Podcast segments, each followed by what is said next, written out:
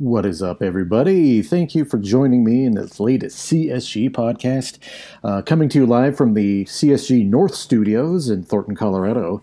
Uh, this is obviously going to be a solo podcast. Um, I hope everyone enjoyed CSG number 300, which featured uh, Nate Timmons, and uh, we're going to try to make that a little more. Uh, um, uh, regular this year, I guess is the best way to put it. Um, it was good to do a podcast with Nate. I'll be 100% honest with you.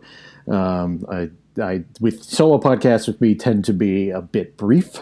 So uh, I hope you all enjoy this one. I'm, this one's actually not going to be too long. I know I'm going to focus on one subject of the Denver Nuggets in one specific area. Kind of like think of this kind of like an article stuffed into a podcast. Um, the Nuggets uh, started out nine and one, and we're and, and there was a little bit. I need to remind people of something. There was a little bit of a, uh, living on the edge uh, element to the Nuggets.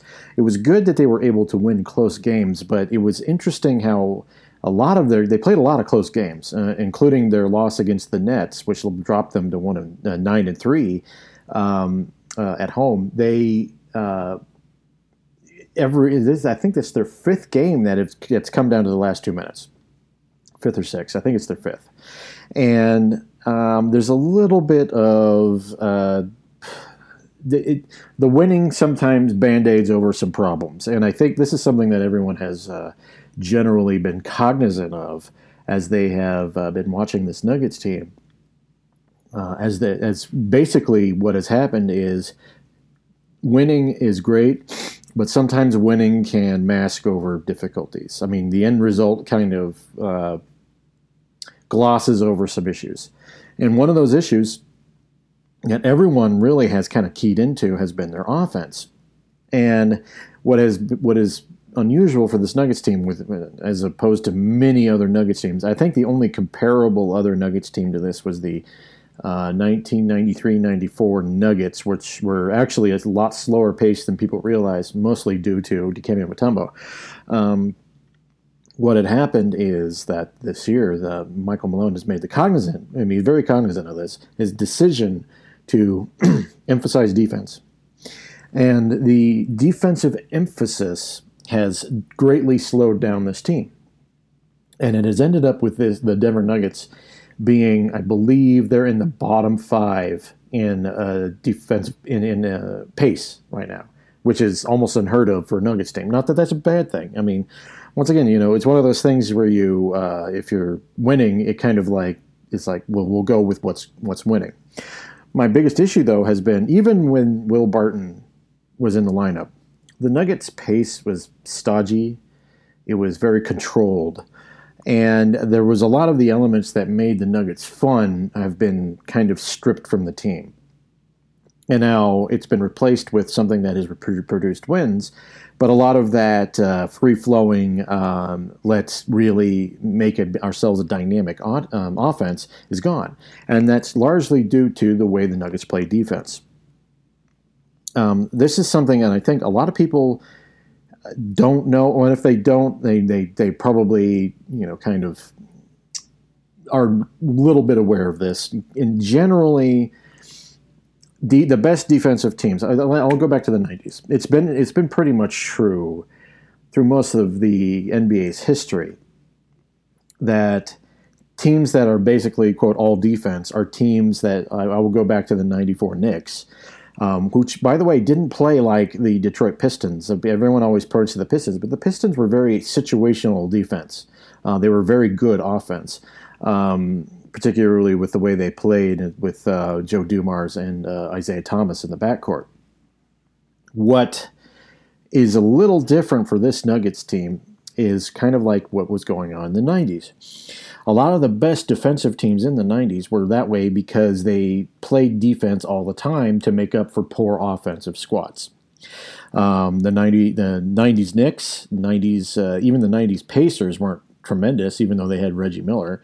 Um, and specifically even going to the heat of the late 90s all those teams played tremendous defense to make up for uh, what you would call a offense that wasn't terribly dynamic. And dynamic offense is generally played at a half faster pace. It's just there's truisms in basketball, and one of them is you're more dynamic your offensive is, the more offense focused your team will be.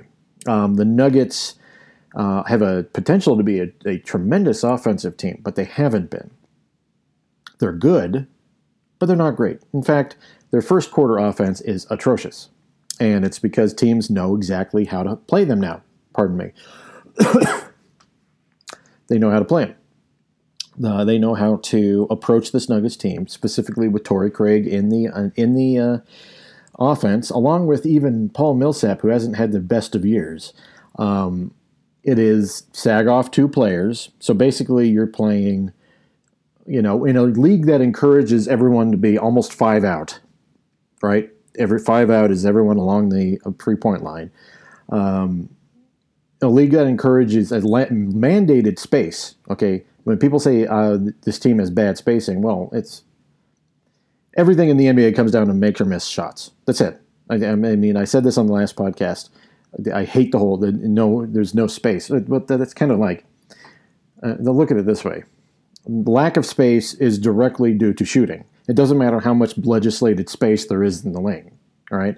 So the better term would be you can't shoot honestly. And that the Nuggets' issues is they can't shoot. Their flow of their offense is pretty much very controlled, and it is to make sure that the team is defensively solid at all times, which is kind of in the modern era more akin to the 2014 Pacers and the 2013, 2014, 2015 Blaze, uh, uh, excuse me, the Grizzlies right in there. And problem is, it's all well and good, but the Nuggets, th- those teams all often like have to make up for kind of lack of dynamics on the offense. The Nuggets have no problem with being a dynamic offense in a free flowing form. Uh, when it becomes more controlled, uh, it becomes everyone goes. It, it, rather than flowing, and basketball is a flow sport, rather than flowing to where they need for, for where they go, the Nuggets are very rehearsed, right? And when they break their rehearsed spots, their offense completely breaks down into uh, hero ball. You know, as good as Jamal Murray's game against Boston was, 48 point game against Boston was, uh, and as good as Jokic's 37 point, 21 rebound game against uh, the uh, New, I was going to say New Jersey, Brooklyn Nets was, they they needed them to do that. Otherwise, they would have been blown out of both games. And in the past, the Nuggets offense wasn't predicated on hero ball. And the Nuggets have really needed hero ball because they are so devoting everything to the defensive end. It's weird how in the NBA, your switch of emphasis will completely change the dynamics of your team. Um, and the Nuggets' emphasis on defense has harmed their offense. There's no way around it. Yes, the space, quote unquote spacing slash lack of shooting has hurt, but in reality, the Nuggets expend almost all their energy on defense.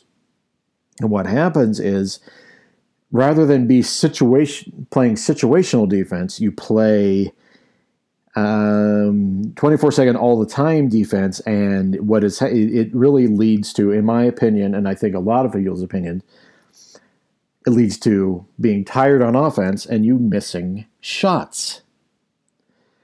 If you're defending all the time, you're tired, particularly in Denver. And if you notice with the Nuggets, especially when they go on the road, they tend to have more energy to be playing um, a more defensive focused, you know, kind of way because they're not at altitude. Altitude affects the home team and it affects the road team. And this is a myth that it doesn't. Right? There's a reason Olympic athletes come to, to Colorado to uh, do endurance training. It's hard and the Nuggets expend so much energy, and that is why you see this. I'm not saying it's wrong. I'm saying if you're going to play this way, you're going to have your offense not be great. Maybe inserting either Malik Beasley or Juancho Hernangomez into the lineup will help. Maybe. But the problem is you are exerting so much energy, and if, as long as they, they are doing it this way, don't expect any offensive explosion from the Nuggets. Now, all this being said, they are 9 and 3, right? Yes, it has been largely a weak schedule, but they are 9 and 3, and as long as you keep winning, there's really none of us should be complaining. It is just a trend, and we're, we're out here to monitor trends. And the Nuggets are kind of for a while, even going back to the Lakers game they lost, they're kind of skating by by the their skin of their teeth largely. Um, they're having to play these close games. I mean, the Grizzlies game was a dreadful game to watch. Um, it was. I mean, I'm sure Michael Malone was thrilled with it, but it was it, with the way the game was played, actually, not the result. Um, but it was a it was a very late 1990s game which is all well and good, but this Nuggets offense has the potential to be so much better. And what disturbs a lot of fans is the fact that the Nug- excuse me, the Nuggets are a potentially dynamic team that is stuck in this mode that they can't get out of. Um, and even like I said, I mean, even when Will Barton was in the lineup, it was they, they were very rehearsed. They are a, a rehearsed team.